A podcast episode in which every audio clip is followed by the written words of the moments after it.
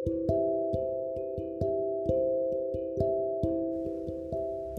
Regisian, kembali lagi dalam podcast Katekesa. Banyak yang masih mempertanyakan bulan Mei itu bulan Maria atau bulan Rosario. Selain itu, orang juga masih ada yang belum paham mengapa bulan Mei itu disebut sebagai bulan Maria. Gereja Katolik memiliki tradisi yang istimewa, yakni mendedikasikan bulan-bulan tertentu untuk suatu devosi. Ini pun juga terjadi pada devosi kepada Bunda Maria. Bunda Maria mendapatkan perlakuan khusus dalam gereja Katolik. Ada dua bulan dalam setahun yang didedikasikan khusus untuk ibunda dari Tuhan Yesus ini. Bulan Mei disebut sebagai bulan Maria dan bulan Oktober disebut sebagai bulan Rosario.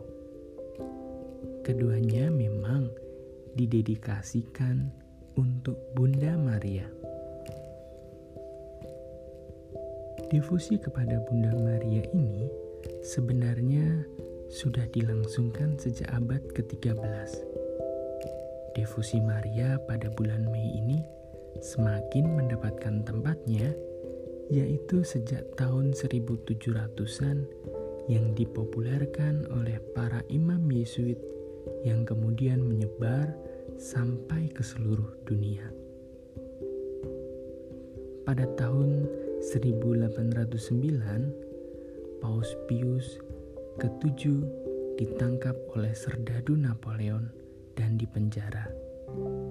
Di dalam penjara, Paus memohon dukungan doa Bunda Maria agar ia dapat dibebaskan dari penjara. Paus berjanji bahwa jika ia dibebaskan, maka ia akan mendedikasikan perayaan untuk menghormati Bunda Maria. Lima tahun kemudian pada tanggal 24 Mei, Bapak Paus dibebaskan dan ia dapat kembali ke Roma. Tahun berikutnya, ia mengumumkan hari perayaan Bunda Maria, penolong umat Katolik. Demikianlah devosi kepada Bunda Maria semakin dikenal dan ketika Paus Pius ke-9 mengumumkan dogma Immaculate Conception atau Bunda Maria yang dikandung tak bernoda pada tahun 1854 Devosi bulan Mei sebagai bulan Maria akhirnya dikenal oleh Gereja Universal. Demikianlah devosi kepada Bunda Maria semakin dikenal. Paus Paulus ke-6 dalam surat ensikliknya The Month of Mary mengatakan bahwa bulan Mei adalah bulan di mana devosi umat beriman didedikasikan kepada Bunda Maria yang terberkati. Dan bulan Mei adalah kesempatan untuk penghormatan iman dan kasih yang diberikan oleh umat Katolik di setiap bagian dunia kepada Sang Ratu Surga.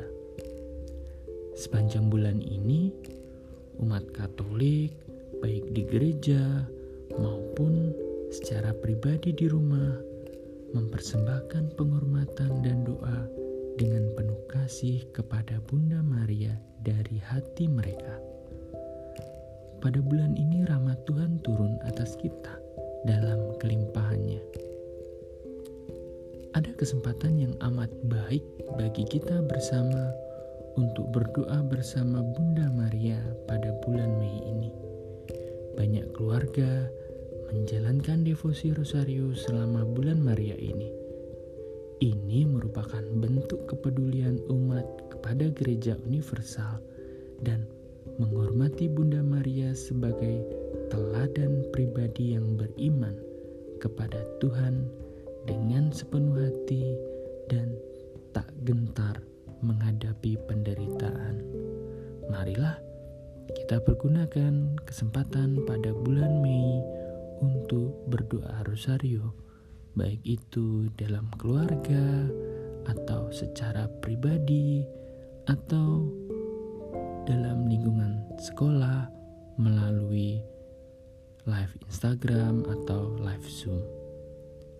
Marilah kita sungguh-sungguh mempersiapkan diri kita untuk senantiasa memohon perlindungan dan memohon doa dari Bunda Maria.